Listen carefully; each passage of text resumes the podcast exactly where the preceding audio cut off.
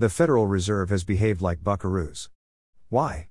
Since the financial crisis, the Fed has left its enormous monetary stimulus outstanding for too long.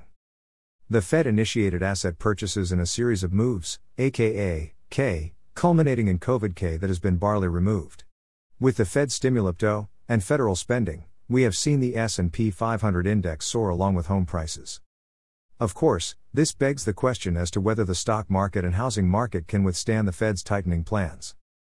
A closer look at the S&P 500 index and the Case-Shiller National Home Price Index under Biden. The S&P 500 has been declining since the Fed started their monetary tightening. But the Case-Shiller National Home Price Index as of April 22 was still soaring.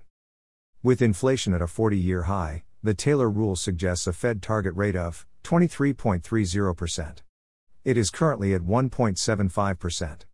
That is an unrealistic target rate that the Fed will never do. It is, in fact, a bridge too far. Markets are conditioned to massive Fed stimulipto, so how will markets react to stimulus reduction? While the Fed is intent on withdrawing some of the enormous monetary stimulus, they are still buckaroos. And Biden slash Congress still want to distort markets by federal spending such as the Build Back, inflation, better bill that Manchin has blocked, so far.